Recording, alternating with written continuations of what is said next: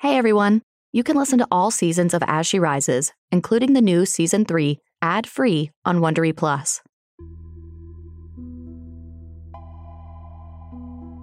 The worst crime I know men have committed is to turn nature into an oppressor. I tend land, concrete gorges in earth, pillared steel and brick, burdenless and guiltless below its sky. The first witness and last native to this island at the joint of the ocean's palm and the Hudson's stretch into us. An exodus from the diaspora for sins of skin darkening for lack of sun and barren pockets. Somewhere we search for home. So we bleed joy into summers enclosed in our beating heart labyrinthine barrios. The croon of a singer who never kissed his mother's land goodbye laces and tangles treetops in the night, glides into the southern current of the sea, waters the pores of my concrete. Cascading lyrics from our windows return in lush platano leaves on the sill. When our words melt into English arroyos, pavement, that mutilation of Manhattan Island, breaks open nature's bounty. Grotesque, undulating heat reverberates from asphalt, ricochets off brick into the heartbeat of car stereos. Diesel clouds halo above us. Toxins pumped from Earth's troves poison our breath. Of their sear on our skin, their imprint on our lungs their toil in digging deep graves for early deaths. Here lies the fate of the First Natives to be mutilated as someone's ancestors mutilated Mannahatta, raising forest, burying water with families, forcing brown bodies thereafter to swallow oceans in order to taste home.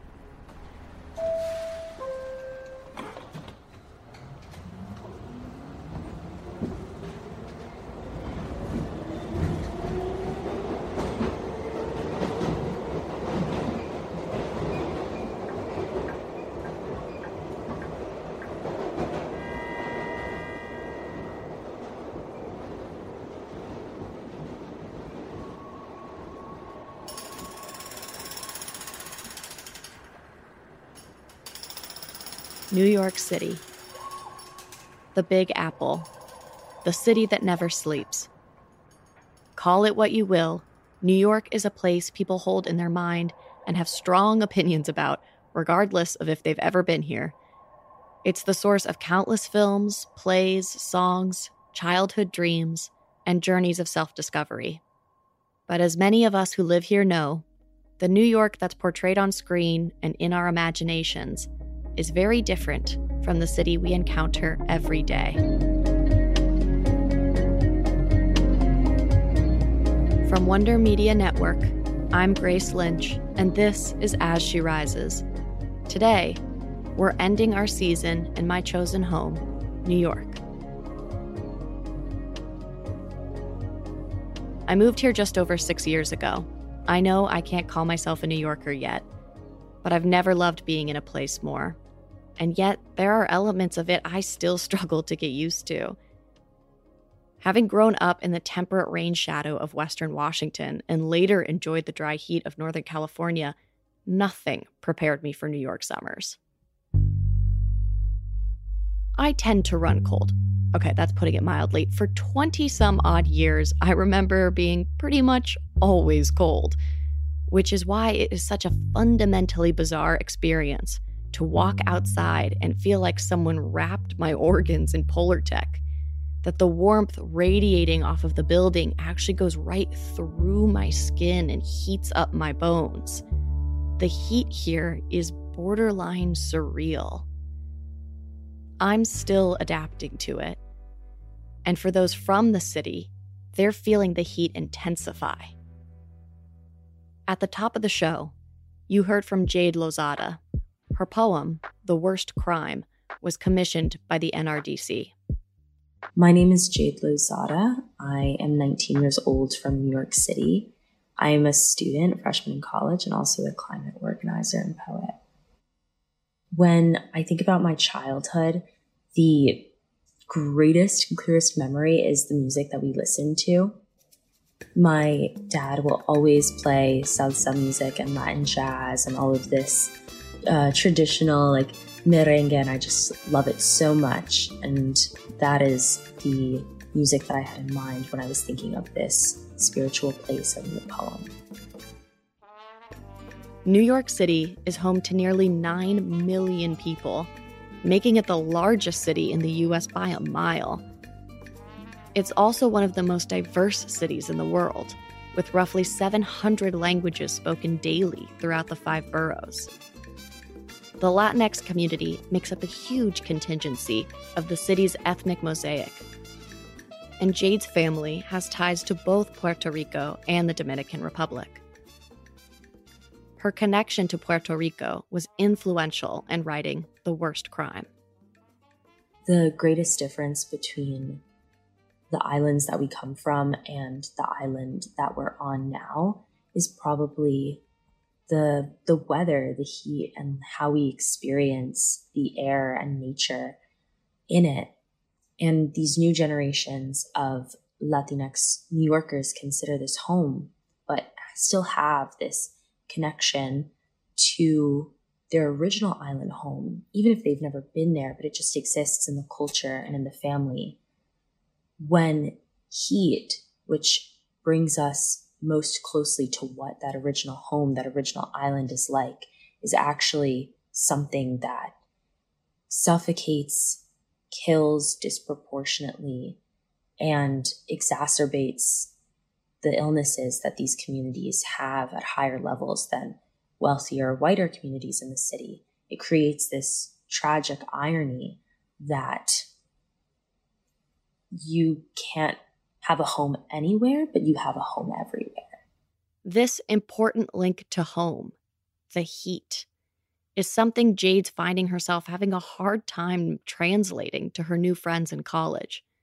Even though she's still on the East Coast, it seems that this particular New York heat is something her peers don't readily understand. New York heat is probably most unique in that it reverberates off the buildings and it makes the heat so much more intense, which combines with the high level of humidity because it's an island and can make those summers sweltering. So when you're in New York in the middle of a hot summer day, you can feel the heat coming off the concrete. Usually, you could even see the little waves, sometimes, even if it's that hot. And if you're downtown near skyscrapers or even just large buildings in general, it can bounce off the glass and down onto the street in a way that is just suffocating. And unfortunately, lots of people suffer the consequences of extreme heat every summer. Many die, but even if people don't die from extreme heat, there are plenty of consequences before that that can land you in the hospital or require that you rush to a cooling center. When we hear about climate change affecting New York, it's usually in the context of sea level rise or intensifying storms. And those threats are real, don't get me wrong. But there's another burgeoning issue, and that's this intense heat. On average, the heat kills over 300 New Yorkers each year. That far exceeds the winter cold, which contributes to an average of 15 deaths a year. I asked Jade when she started connecting the dots between those hot summer days of her childhood and climate change. She was able to pinpoint the moment exactly there was definitely a singular moment that I realized climate change was a true problem. And that was when I auditioned to perform spoken word poetry on the climate crisis with a competition called Climate Speaks, and that's presented by the Climate Museum here in New York.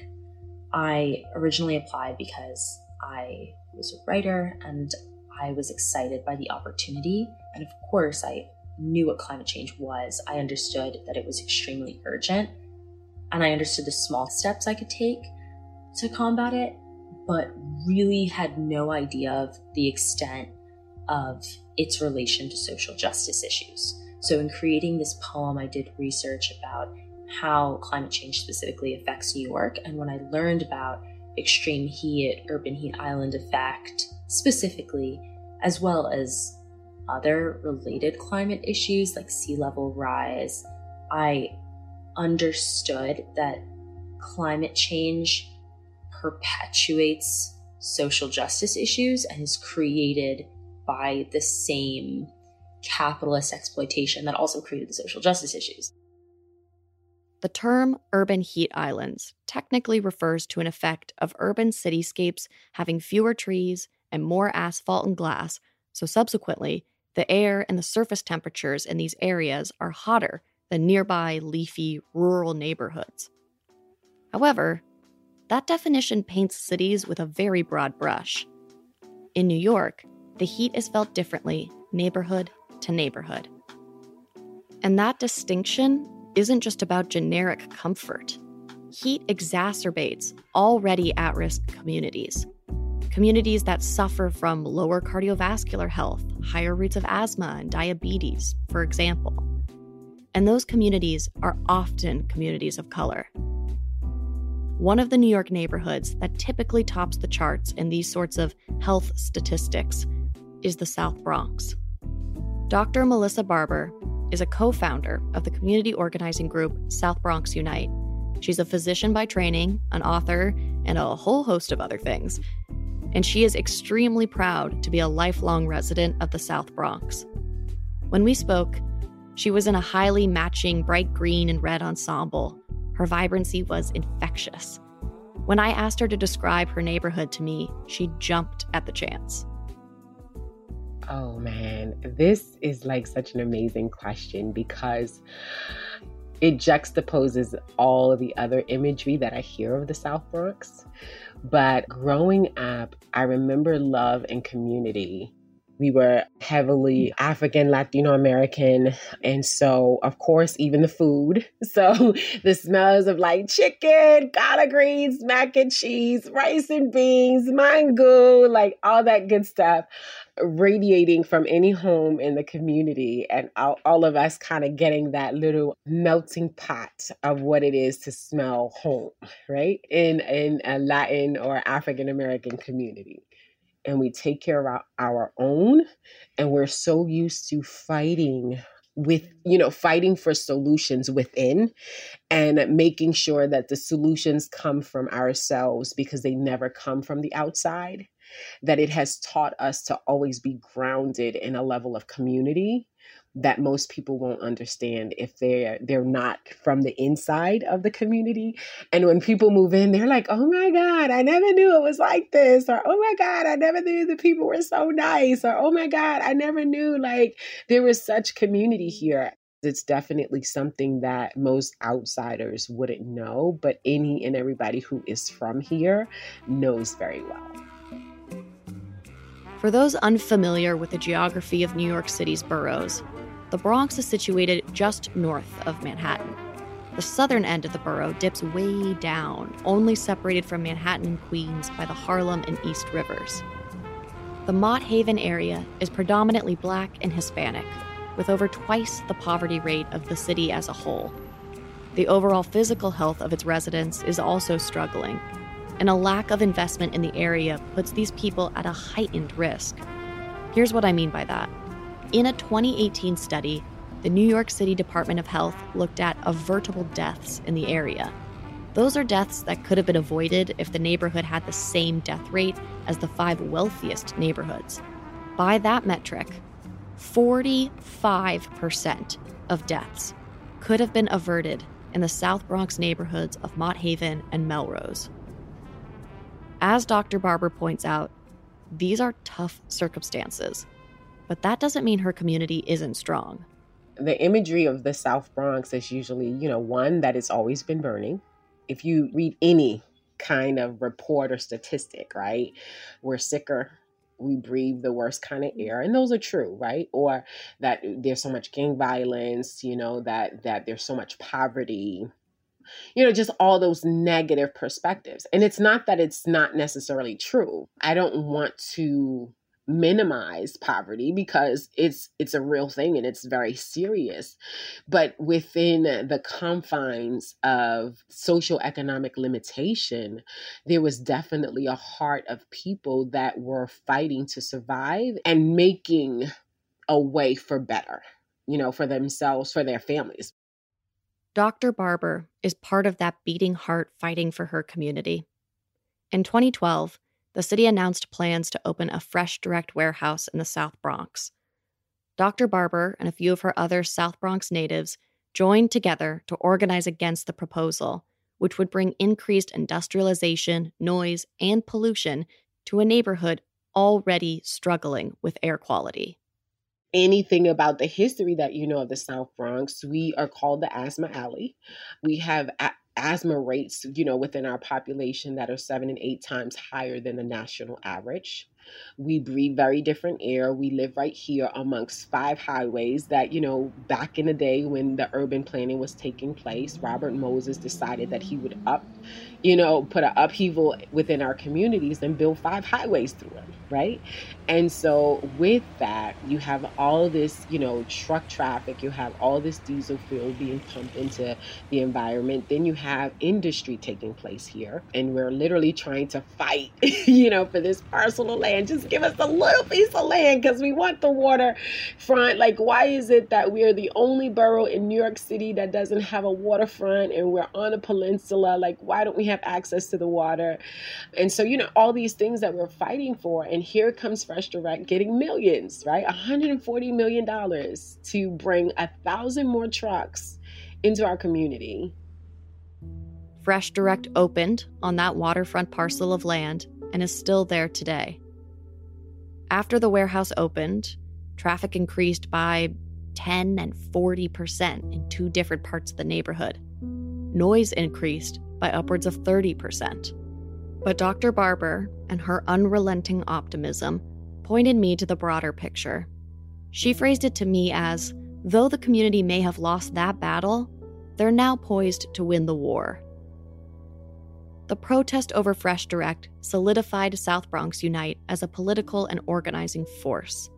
They've created a pathway for their community to mobilize the next time the city tries to push them around. And that will most certainly come to pass. More on South Bronx Unite's most recent fight after a quick break from our sponsors. The fact is, the Earth is getting hotter as I was researching urban heat islands, I found one of the latest episodes of To a Lesser Degree from The Economist to be particularly instructive. Their episode, Living in a Hotter World, takes a close look at communities that are successfully adapting in the face of rising temperatures. One example they highlight is how the French government implemented sweeping changes to minimize heat related deaths after the country experienced a shocking heat wave especially as COP26 dominates the news, if you're interested in a more global perspective that still manages to share very focused stories, then I encourage you to listen to to a lesser degree. The show takes a clear eyed look at the people, politics, and technologies that will be needed in the fight against extreme climate change. That's To a Lesser Degree, a weekly podcast on climate change from The Economist. Subscribe and listen for free wherever you're listening right now. When I set out to create this series, I knew I was going to have to be very intentional about my daily schedule and sanity. So, one of the activities I made sure stayed on my schedule, no matter what, was therapy. I'm a big proponent of it, as I've mentioned before, and I believe everyone deserves affordable counseling. That's why I'm excited to talk about our sponsor, BetterHelp. BetterHelp tries to make it as easy and affordable as possible for anyone to have access to professional, licensed therapists. You don't have to sit in a waiting room anymore. You don't even have to be in the same city. You can see a counselor from the convenience of wherever you're located in the world right now. And BetterHelp is more affordable than traditional therapists too. You'll even get an extra 10% off your first month when you visit betterhelp.com/rises. On the site, you'll answer some questions that'll help them match you with the right therapist. But once matched, if you prefer to try someone else, it's free and easy to switch. So I encourage you, If you're considering therapy, it's worth checking out. Go to betterhelp, H-E-L-P dot com slash rises and get 10% off your first month. Neighborhoods like the South Bronx suffer from air pollution, asthma rates, heat waves, and deafening noise due to a long history of racist policies. As we touched on in our first episode, redlining was a racist housing practice of the 1930s in which homeowners loan corporations deemed houses in communities of color dangerous for mortgage lending.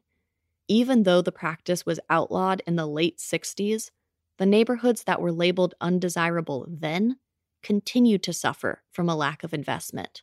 It's the unfortunate story of once again the top down decisions of who are in the 1% and those thinking that a community, a specific people are not worthy. When Robert Moses was doing the planning of the city, right? And this is not just for New York City, but this was all urban communities throughout, you know, the United States, right? Wherever there were black and brown communities, the decision when it came to urban planning was that we will not invest in those communities the same way we would invest in white communities. So those communities would not get the trees and the parks, those communities would not have access to the water, those communities would not have all of the amenities that actually buffer what creates the heat island. And because of that, that actually plays out in the heat islands that we see today, right?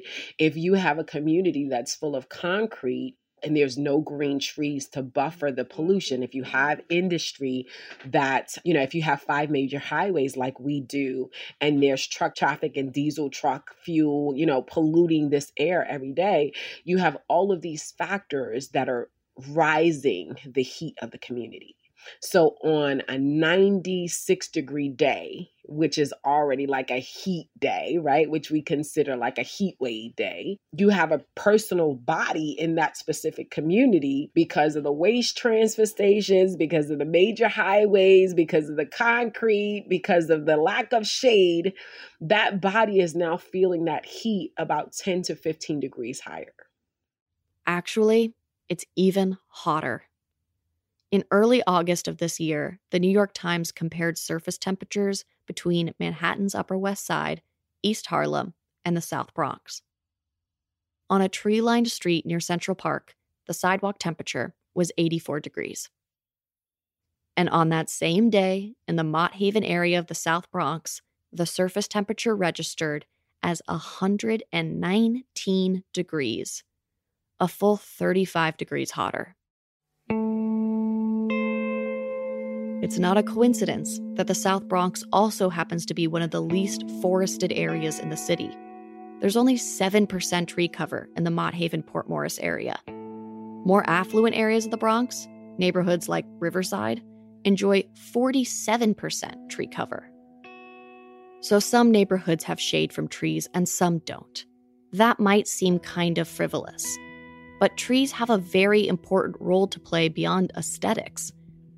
In addition to providing shady salvation from the beating sun, trees also absorb moisture through their roots and then re release it into the air, actively cooling the environment around them. The impact of that natural cooling system should not be taken lightly.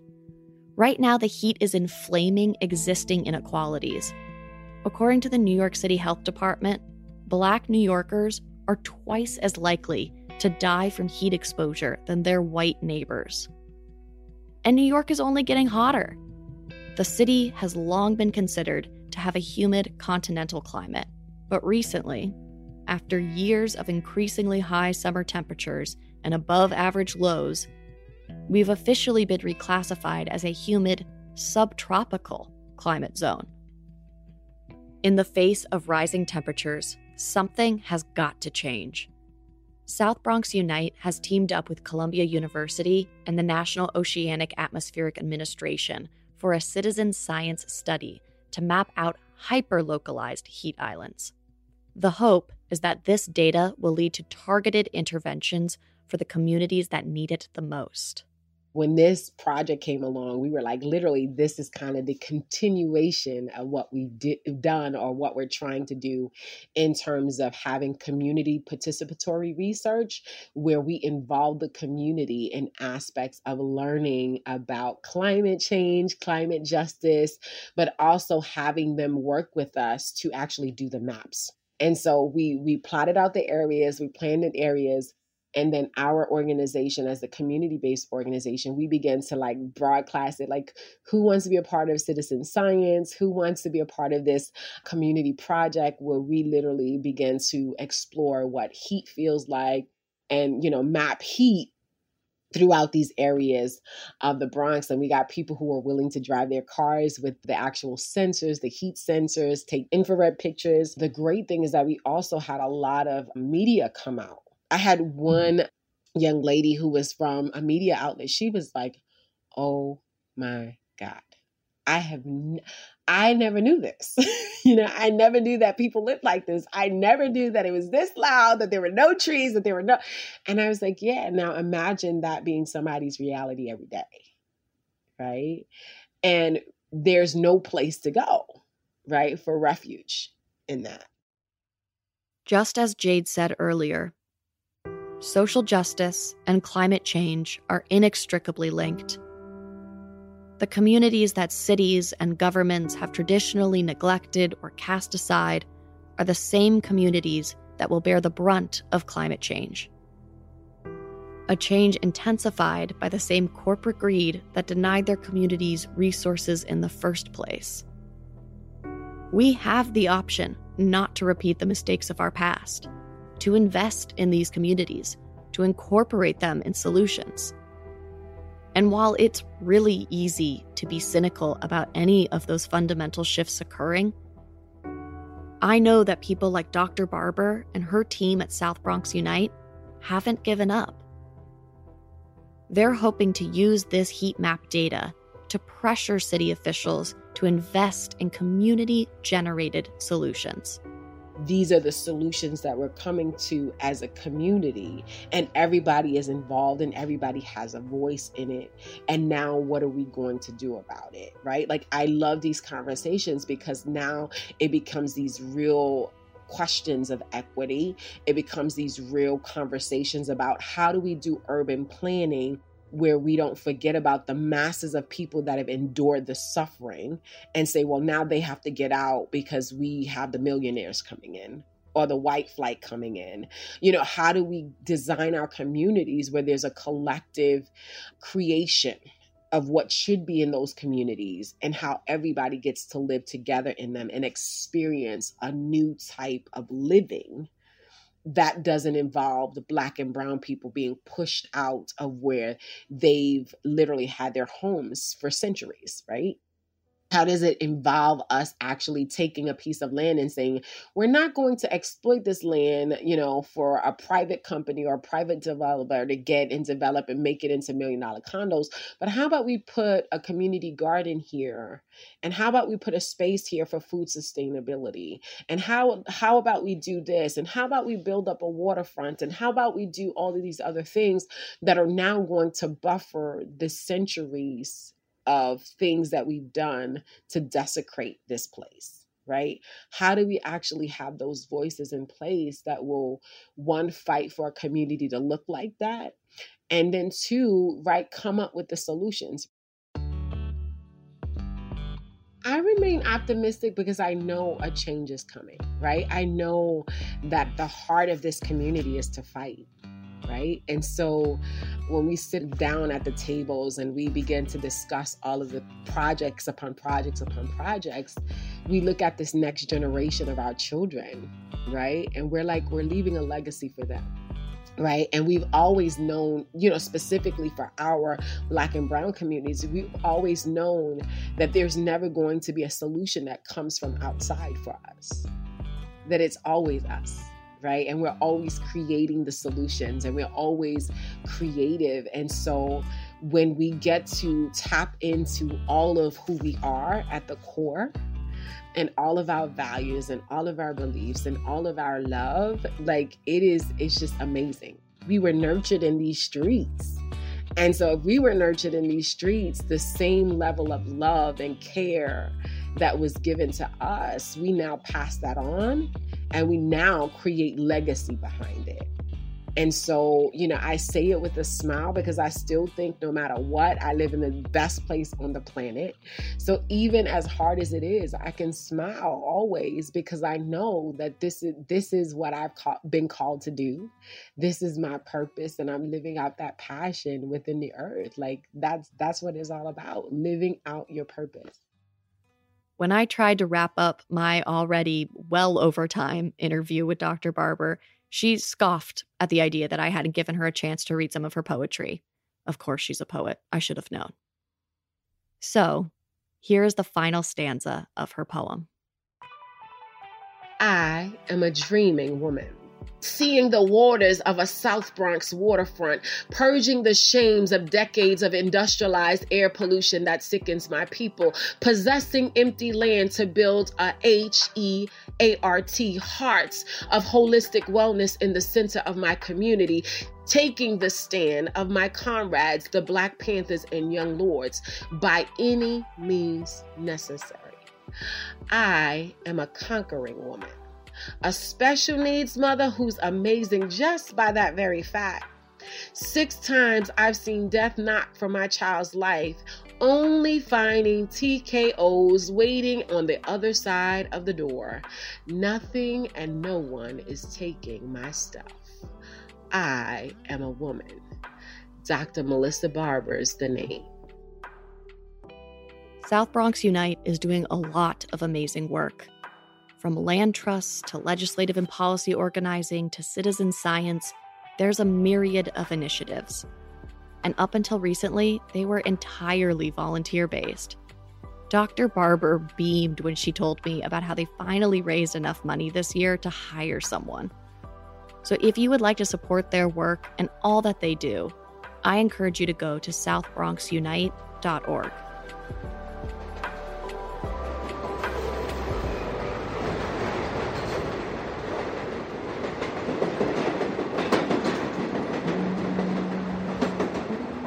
When I set out to make this show, I hoped to find a way to personalize the elusive magnitude of climate change. And I've gotten a lot of questions along the way about why we approached the show the way we did, why feature women, why start with poetry. While I could blather on as to why, I think Jade sums it up much better than I could. I've always thought that the power of poetry and any social justice movement, particularly the climate justice movement, is that anyone can interpret anything from a poem. It could be any line that stands out that changes your mind or that stays with you so that you do more research or share what you learned or act on it with other people. I think that it inspires hope in a way that statistics cannot. And it meets people where they are and speaks to people's lived experiences as policy cannot, or even you know stimulus packages and like recovery bills cannot. I think that when it comes to women specifically in the climate movement, we have such a strong and vibrant women's movement here in the United States, but I, I think that a, an aspect we miss in an intersection with the climate crisis specifically is how most climate refugees are women. I think the women's movement here could do a better job of articulating what's happening in other places and explore the intersections of the climate crisis with social justice and general inequity issues around the world.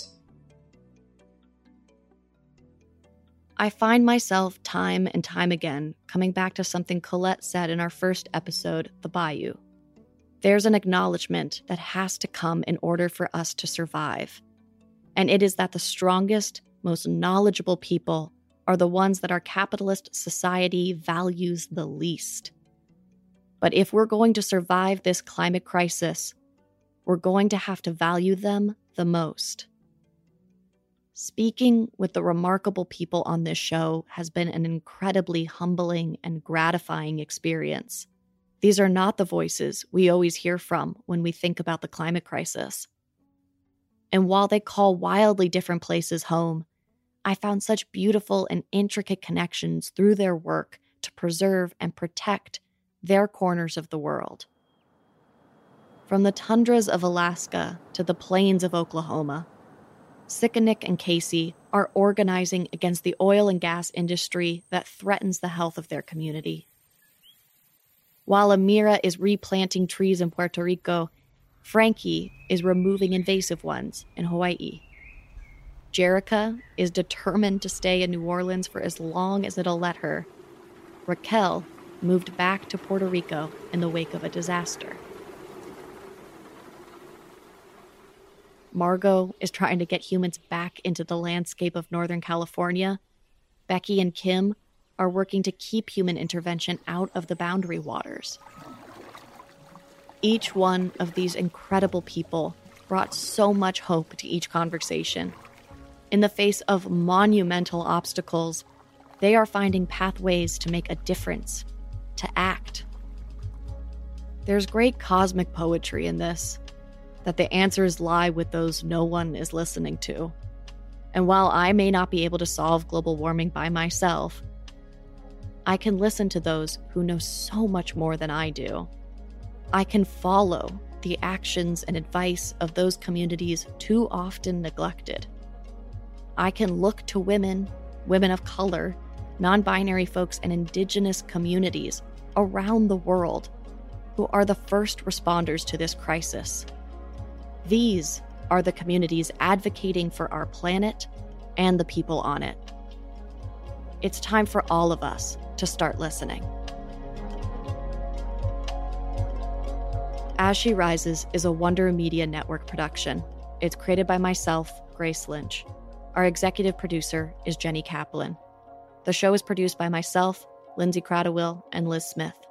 Our managing producer is Emily Rudder. Editorial support from Ale Tejeda and Carmen Borca-Carrillo. Thank you all so much for listening.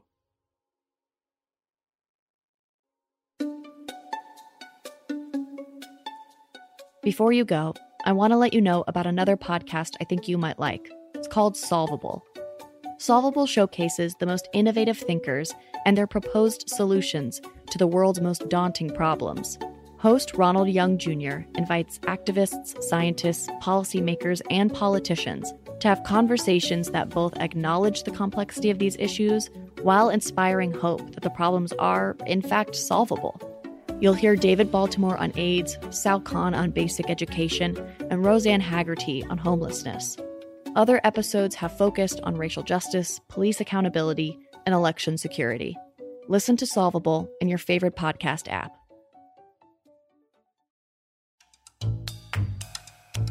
All season, we've been counting down the days to COP26. I also just learned about the Climate Crisis Global Film Festival, and I'm excited to see how filmmakers are making their voices heard at COP26. The Climate Crisis Global Film Festival brings together a powerful program of over 50 films representing 30 different countries alongside discussions with activists, changemakers, and thought leaders to talk about climate solutions. The festival emphasizes narratives and filmmakers from the global south and includes a presentation of four powerful film titles shortlisted for the first ever climate film competition open exclusively to BIPOC and non Western filmmakers. The four finalists portray frontline climate experiences from underrepresented places and communities the Philippines, Hawaii, Mexico, and Nicaragua.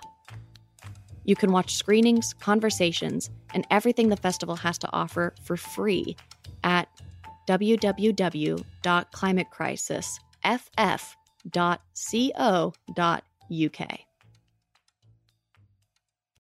Hey everyone! You can listen to every episode of As She Rises, including those from the newest season, ad-free with Wondery Plus. Find Wondery Plus in the Wondery app or on Apple Podcasts.